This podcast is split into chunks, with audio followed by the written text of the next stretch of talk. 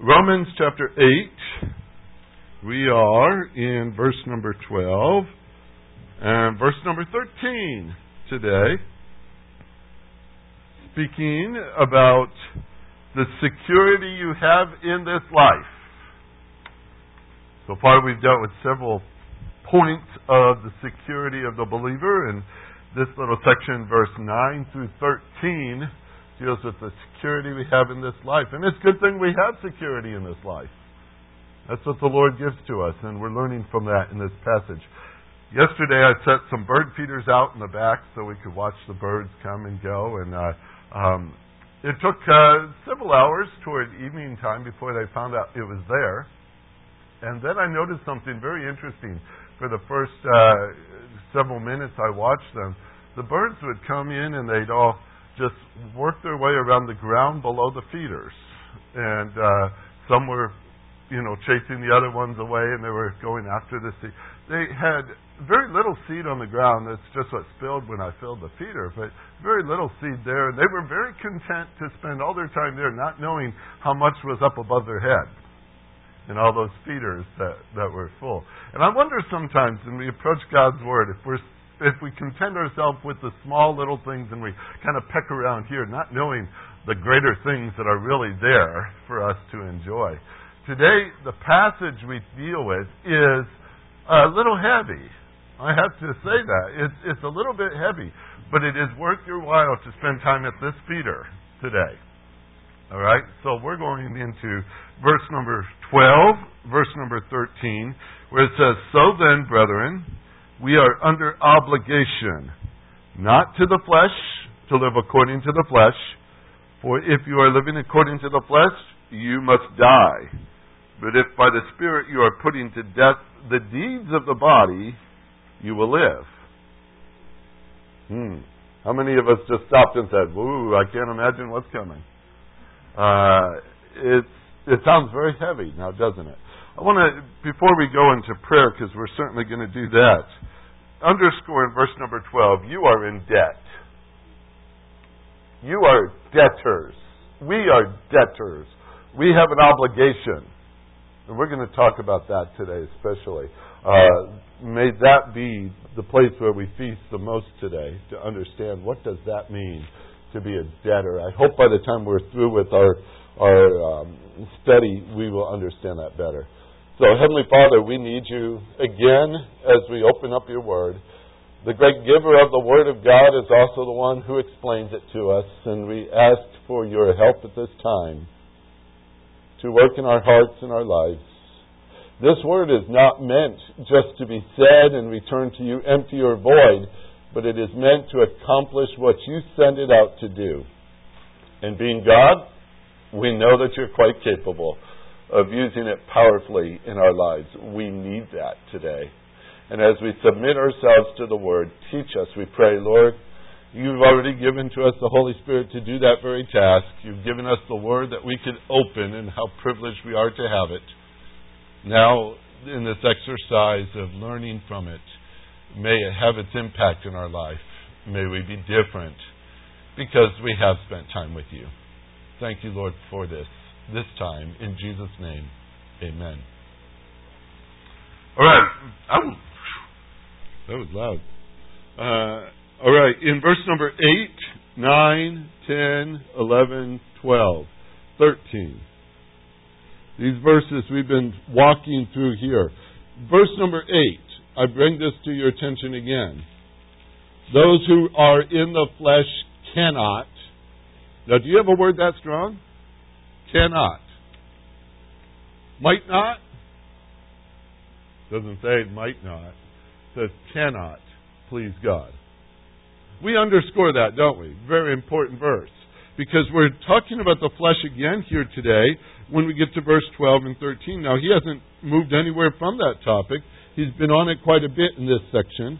But he's talking about the Spirit in you, the Holy Spirit who dwells in you, and what a difference it makes for living. What a change He has made in our lives. The reality is this, and we dealt with this in Galatians chapter 5. As a believer in Christ, you are not to walk by the flesh, right? Thank you. Good. That is right. because I was afraid Galatians 5 was going to start all over again. Um, we are not to walk by the flesh. Now, we know the struggle. That's why I called it a battlefield. We know the struggle and all that. But here's the reality in Christ, you've been set free. To walk according to the manner in which you are called is the challenge, I know. But you have been set free from the things of the flesh. That's what Romans 8 is showing us in this passage. There's a, there's a security set in here that I'm hoping to express as we go through here. Because he says, in the flesh we cannot please God. But in verse 12, we are under obligation.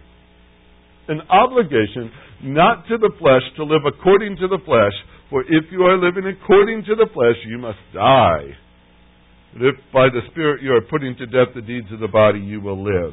Now, there's two things to note as we enter into this passage. Verse number 12 starts with a, a, a therefore. If you may have so then, or you may have therefore, you might have a word similar to that. That's where verse 12 begins. It's drawing a conclusion from the things we've been studying. The, the statements I will make as simple as I can. In verse number 9, if the Spirit of Christ dwells in you, as a believer he does, by the way, you belong to Christ. You belong to Christ. What's true of that as well in verse number 10 Christ is in you. Also, what's true, verse number 11, the Holy Spirit dwells in you. Those are facts as a believer. You, as a believer, belong to Christ. Christ lives in you. The Holy Spirit dwells in you. All right? Therefore, that's what he's coming to. He's going to draw a conclusion based on these facts. Brothers, we are debtors. We owe. We have an obligation. Debtors we are, the Greek says. Pretty strong. I mean, it likes to put the first word in emphasis. Debtors we are. Not to the flesh according to the flesh to live. And then he goes into verse 13 with the explanation. An explanation. For, he says, and then he gives two examples two explanations. I'm going to start with that first and work my way backwards today because verse number 13 helps us a little bit better to understand 12. All right? He's using 13 to explain, so I'm going to explain using verse 13 and then back up and go back to the big therefore. All right? Uh, use the idea of cause and effect for a few minutes. You understand the principle, right? Something causes, an action happens, there's an effect, there's a result. There's something that comes from it. There's a neat little verse that points this out. Rather fun, I think, but rather accurate. It's in Proverbs chapter 30, and it's verse number 33. You will enjoy this little passage, I think. Uh, Proverbs 30, verse number 33. A little verse on cause and effect here. I've got to find it too. If you found Psalms, you've gone too far backwards. Start moving toward uh, the New Testament a little bit. You'll find Proverbs. Proverbs chapter 30, verse 33. It says here, For the churning of milk produces butter, and the pressing of the nose brings forth blood, and the churning of anger produces strife. Three simple little illustrations. But here's what's interesting. All three of these use the same verb to describe the action. The churning of butter, the churning of a nose, and the churning of anger. It's the same Hebrew word all the way through. I use the churning of the nose there on purpose because you know what happens when you churn milk. Some of you have been down that road before, haven't you? That's the way you produce butter. But do you know that if you churn a nose like that, it will bleed? That's what the text says. You could experiment that, but not on somebody else. Uh, you you churn a nose, you make it bleed. You churn the milk, you make butter. If you churn anger, you produce belligerence. Now I say belligerence because it has to right. Butter, blood, belligerence. All right. That's, but it means hostility. It means violence. It means strife, uh, a fighting. Uh, you know that. We all know that. You can either turn away wrath with a soft answer, or you could churn it, and then you've got a problem. It turns into a fight. Now that's a simple picture of cause and effect, isn't it? You do one thing, it produces this. You do this, you produce that. You do this, you produce that. I thought that's kind of an interesting little thing, especially since they use the same word for it all the way around. Churning. Now, we read sometimes, when we get into Romans chapter 8 especially, uh, that when we get to a verse like 13, for if you are living according to the flesh, you must die, but if by the Spirit you are putting to death the deeds of the body, you will live we, we are very quick to say, okay, Paul's given us another set of rules. We got to obey. We, uh. We got to do this. We got to do that. You know, because we do want to avoid the death thing, right? And so we're saying, okay, what do I do, Paul? What do I do here? Uh, so we're looking for duties. We're looking for rules. We're looking for things like that. Living according to the flesh, you must die. Killing the practices of the body by the Spirit, you will live. Or say it this way this explanation is not so much a set of rules, what to do, but it is, if you will, the statements of reality. These are just the facts that are out there, the facts. Because if they are considered rules, when you just read verse number 12, you're starting to say, now what do I need to do in order to live? And what do I need to do that I would not die? And we start to go through a whole system that's based on merit, based on deeds, based on things we do to gain life. Now, does Scripture say that we gain eternal life by the things we do? No. Ephesians makes that very clear, right? We're saved by grace, not by what we do. We can't avoid death and we can't avoid life in this, like spiritual things, as if doing something is going to make the difference. We, we don't want the merit based concept given to us here. And it's easy to do it when you look at a passage like this. But take it for statements of reality. He's explaining something. So he sets before you, well, this is true. And this is true. And if you look at the cause and if you look at the effect, then you can understand what he's pointing out through this passage. Interesting thing, though, they're not exactly opposites. He says, living by the flesh, then the first illustration in verse number 13, if you're living according to the flesh, you must die. Now, he doesn't say, on the other hand, and if you're living by the Spirit, then you will live. Matter of fact, it gets a little more complicated than that, doesn't it? He says, but if by the Spirit you are putting to death the practices of the body, then you will live. You say, huh, that's kind of intriguing. What is that? Well, let's talk through a few things. What does it mean to live? Oh, you guys are pretty good at it. You're still doing it. Breathing, right? You're, you're up, you're alert, you're around, you're living, uh, things like that. There are those who exist, right? They just exist, you know, they're out there some people just kind of pass through life like they're passing through time. They're just moving on and, and they don't pay much attention to things. But is there a difference between such a thought like that and the word like vigor? That's a that's a powerful word, isn't it?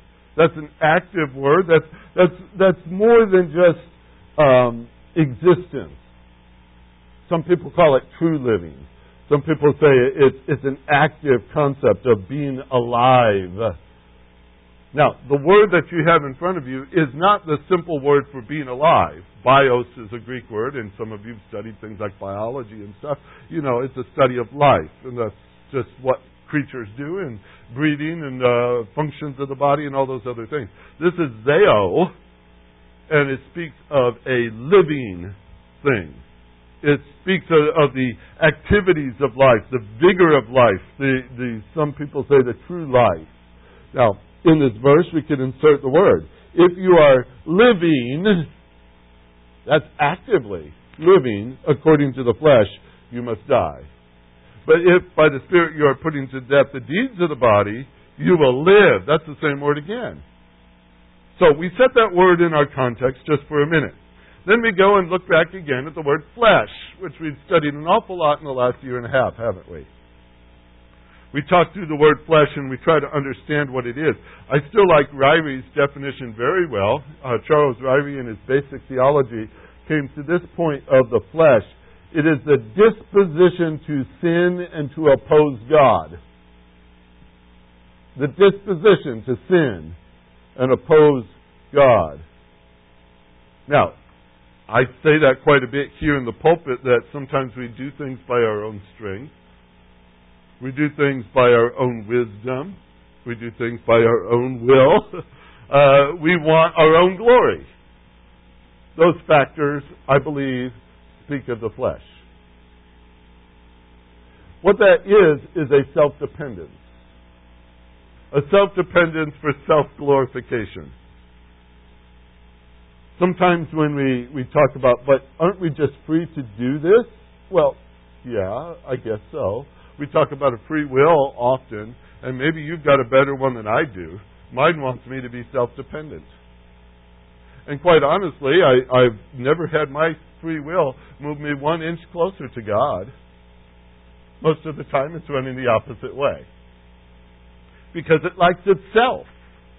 It, it glorifies itself. Uh, it goes all the way back to the original uh, suggestion from uh, Satan to Eve and later to Adam, well, you want to be like God?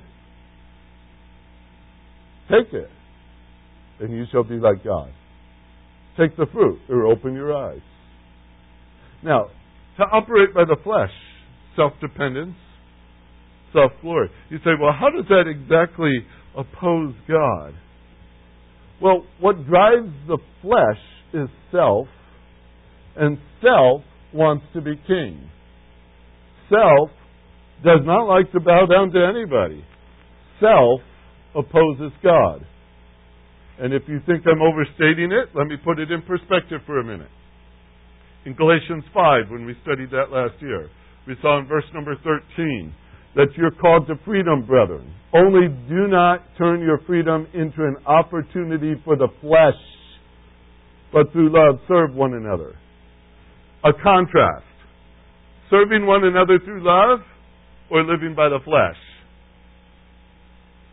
You see the contrast? That's powerful when you think it through. Then he goes on to say in verse 15, If you bite and devour one another, take care you are not consumed by one another. Does that sound like a loving thing to do? A Christian thing to do or a fleshly thing to do? Biting, devouring, consuming one another. That's the flesh in operation. He says, Walk by the Spirit, and you will not carry out the desire of the flesh. Are those in opposition to one another? The Spirit and the flesh? Yes, they are. It even goes to say it this way, chapter 5, verse 17 in Galatians. You probably have it memorized by now. We hit it so many times. The flesh sets its desire against the Spirit the spirit against the flesh, and these two are in opposition to one another. They are. So I come back and ask Does the flesh ever commend us to the things of God? No. It's in opposition to Him. It glorifies self. It opposes the things of God. And you know what it looks like when it's in operation. We had a list there in Galatians 5 too uh, of all the things it does immorality, impurity, sensuality, the whole list goes on and on and on about the flesh in operation. Those are self things. Self things. Doing it its own way, doing it what it wants, using its own strength, its own wisdom, for its own will, for its own glory. That's the self. That's the flesh. That's the flesh. Can we do something about that? Well, here it is. Those who belong to Christ Jesus have crucified the flesh with its passions and desires. Now, you can't crucify it, he did. He went to the cross, right? That's his word. If you belong to Christ, the flesh has been crucified. That means that thing is dead. He said, but it sure seems powerful. Oh, yes, I know. It's kind of hard to wrap your head around it sometimes, isn't it? But here's the reality theologically, it's dead. Theologically, it's dealt with. Practically, we wrestle. We wrestle with it. Chapter 7 of Romans. Is that not the whole theme all the way through? Paul's wrestling with that thing? And then he gets to chapter 8 and says, Oh, let me remind you how secure you are in this. And it's a refreshing thing. It's a very refreshing thing in light of the power of the flesh. Because he says here, living by the flesh, you will die. Matter of fact, here's the funny thing about the words. It says in verse number 12 of Romans 8, no, verse 13, if you are living according to the flesh, you must die. You know what? That's an interesting word. It's your duty. It's your duty to die. it's, it's an expectation. It is necessary for you to die. Now, you're saying, okay, what's that mean? That's the statement of reality. Where does the flesh lead? To death. There's no other way it's going to take anybody but to death. This is a statement. If, now he's not pointing at you, Christian, so to speak, and says, now listen, Christian, if you're living by the flesh right now, you're going to die. He's saying the statement. Anyone, anyone lives by the flesh, guess what the results are? Death. That's a statement of reality. All right? Now, if you happen to be living by the flesh right now, you're starting to worry. And that's why Scripture says it the way it does. It's to remind you that's not your department anymore. That's not your neighborhood. You don't belong there. If you're uncomfortable right now, it's because you're in a place you don't belong. It's a scary thing. I know. But it's a statement. It's a statement that those who live by the flesh must die. Must die. That's what comes of it. Now, look on the other side. Killing the practices of the body by the Spirit, you will live. Killing it. Killing, destroying, making it die the practices of the body. Now, he doesn't even use the word flesh there, by the way. I find that intriguing. But he's talking about the actions and the ways and the operation in which you use this physical instrument to live. Right? On this side of it, you're living in such a way by your actions, by your ways, you're killing this instrument, this body. Sounds interesting, doesn't it? Say, well, what's that all about? Well, let's go down to something more specific in the text itself. How is that happening? By what? Second half of 13, you see it there. By what? How are you living? How are you killing this? How are you putting it to death? By what? By the Spirit. Oh, is that going to make a difference in our text right here? Think about it. It's not talking about what you're doing. It's talking about what He's doing. He's changing you. He has turned the instruments of your body into tools that can be used for righteousness. If you back up just two chapters in Romans chapter 6, you'll see it. Romans chapter 6, Try verse number 12 and 13.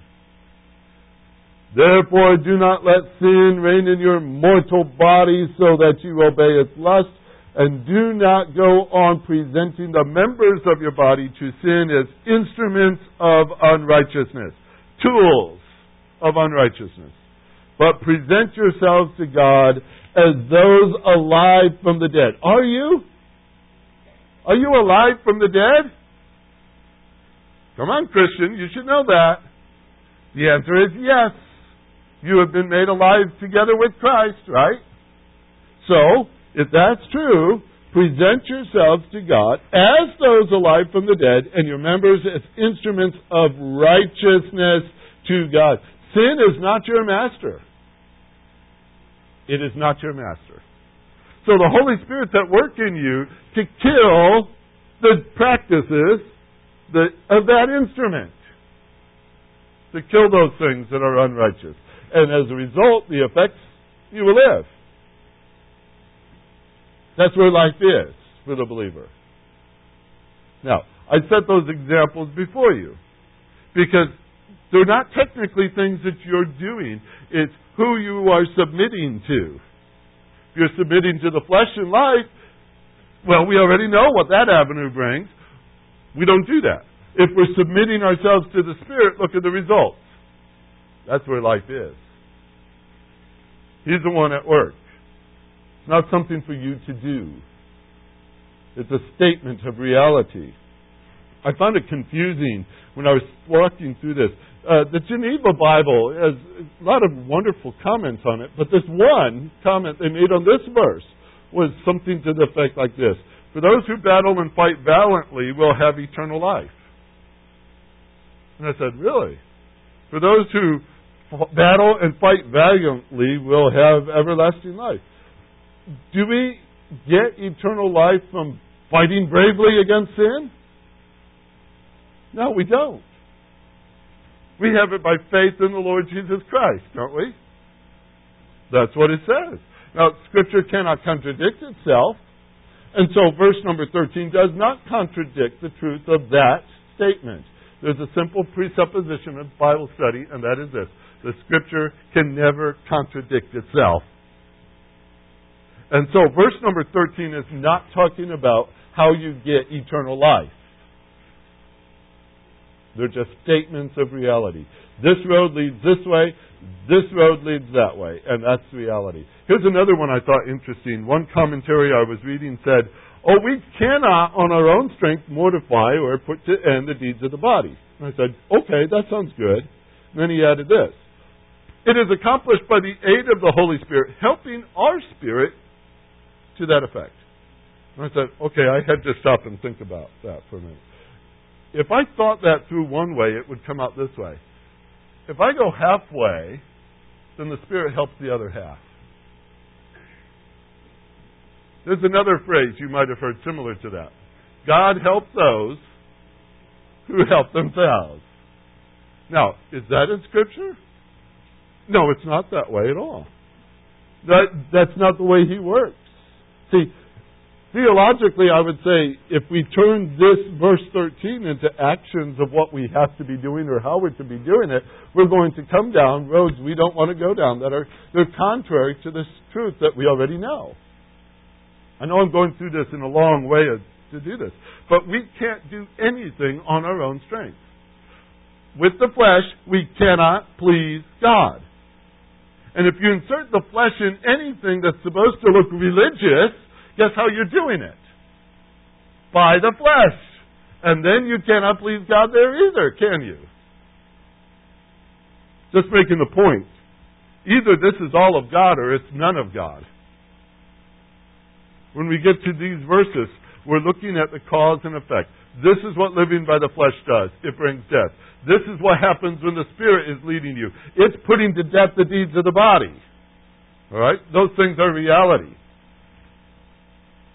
But the important thing with all that is this To whom or in whom does the Spirit live? The Christian. There is no way the deeds of the body are ever going to be mortified unless the Spirit is indwelling you. No way. So, on that side, I would say that makes sense. The only way you have life, really, truly have life, is through the Spirit. So we mark those things. Those are the practices. That's what we set before us. That's just the explanation. Let's back up to the purpose for it. Therefore, therefore, Christ is in you, we saw in verse 10.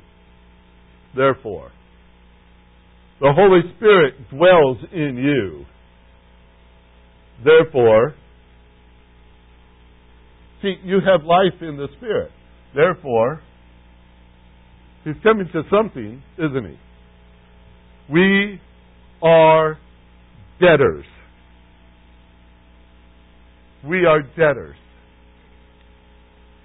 Most people hear that word and they think, oh, that's a very negative term, Pastor.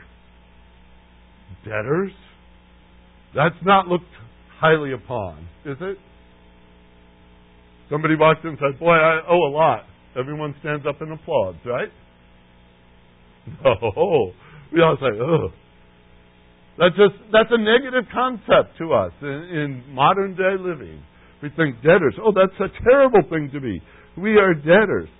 Why is it that we sing one song that says, Oh, to grace, how great a debtor daily I'm constrained to be? We sing that with a happy face sometimes. We're debtors. We're debtors to whom? We're debtors because of why? Let's walk through it for a simple, because I think you know the answers to all of this. To whom are we debtors? To God. Why? He dealt with our sin, didn't he? We can go through a whole list here. Number one, you are alive, aren't you? You're breathing, all those things. Where'd that come from? God did that. Who can turn off the switch? God can. In a sense, every breath we take is something from His hand. How much of that did you manufacture yourself? Zero. Could you imagine if every breath came with a price tag? Say that he was very, very generous and said, I'm only going to charge you 33 cents for every breath you take. Would you be in debt? Yeah, oh, yes, you would. I'm not even going to mathematically figure that one out. We could talk about the everyday life. That's what we call common grace.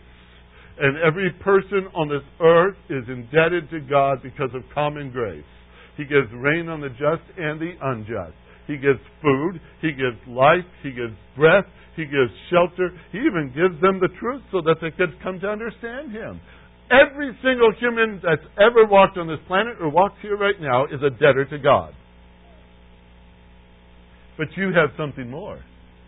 You who believe the Lord Jesus Christ received him as your Savior, go back to again how much you owe him. Go back to again the price tag for your salvation. Now, how much did you pay? Nothing. You are saved by grace, and that's not of yourselves. It is a gift of God, not of works, lest any man should boast. We don't pay him for our salvation. You couldn't pay him for that salvation. You could not do that. It's a gift. It's a gift. But it did cost. It cost the life of his son. And boy, can we go down that road and start to understand it better. The cost of the agony, the cost of the uh, stepping out of heaven and coming down to this earth to dwell among mankind, the cost of being ridiculed, abused, the cost of being beaten, to have his beard torn out while he's being whipped, the, the cost of thorns being beaten into his brow, the cost of nails pounded through his wrist and into his feet. You go on and on and you say, ooh, the physical cost of it all. But ultimately it was death, was it not? He paid death for our sins. Now, that was what we owed. We owed that. The wages of sin is death. And we're the sinners. The death is what we owed. He paid that for us. He paid that for us. When we talk about what we owe God, what we owe the, our Savior Jesus Christ, even what we owe the work of the Holy Spirit in our lives, what we owe, it's just astronomical to think of all the work that He has done in our lives, even to this moment. And that's not, that's just the half of it, because there's so much yet to come. I can't put a price tag on that, and neither can you. I'm content with hearing the word debtor when I think about it. And I'll tell you why it's precious to me and not a, a frightful thought. Because a debtor is not speaking of an action, it's speaking of a state of being. I am a debtor.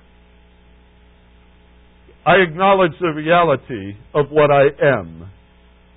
And being a debtor, I am not trying to pay off the Holy Spirit or the Father or the Son so that I could be free of Him.